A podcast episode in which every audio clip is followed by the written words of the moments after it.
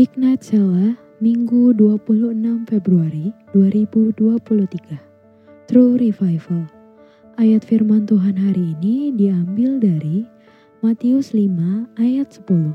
Berbahagialah orang yang dianiaya oleh sebab kebenaran, karena merekalah yang empunya kerajaan sorga. Shalom guys.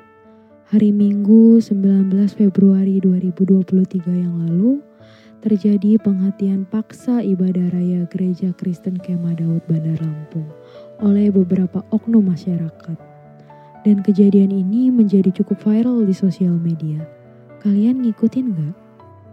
Firman Tuhan hari ini mengingatkan kita untuk tetap berbahagia sekalipun kita dianiaya oleh karena kita tetap memegang kebenaran.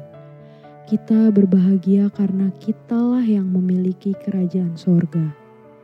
Memang sebagai warga negara Indonesia, kita dijamin untuk beribadah menurut keyakinan kita. Dan sudah sepatutnya kita memperjuangkan hak kita tersebut.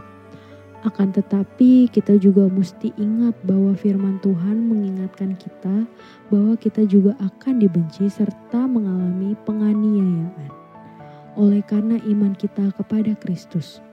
Nah, penganiayaan yang kita alami merupakan sebuah kesempatan untuk kita melihat dan menyaksikan sendiri true revival di gereja Tuhan.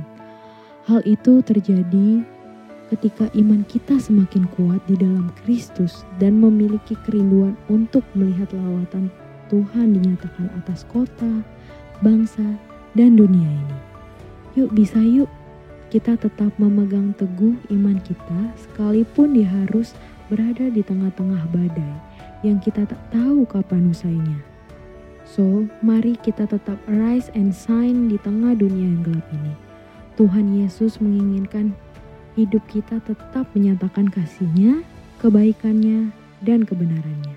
Amin. Selamat hari Minggu, Tuhan Yesus memberkati.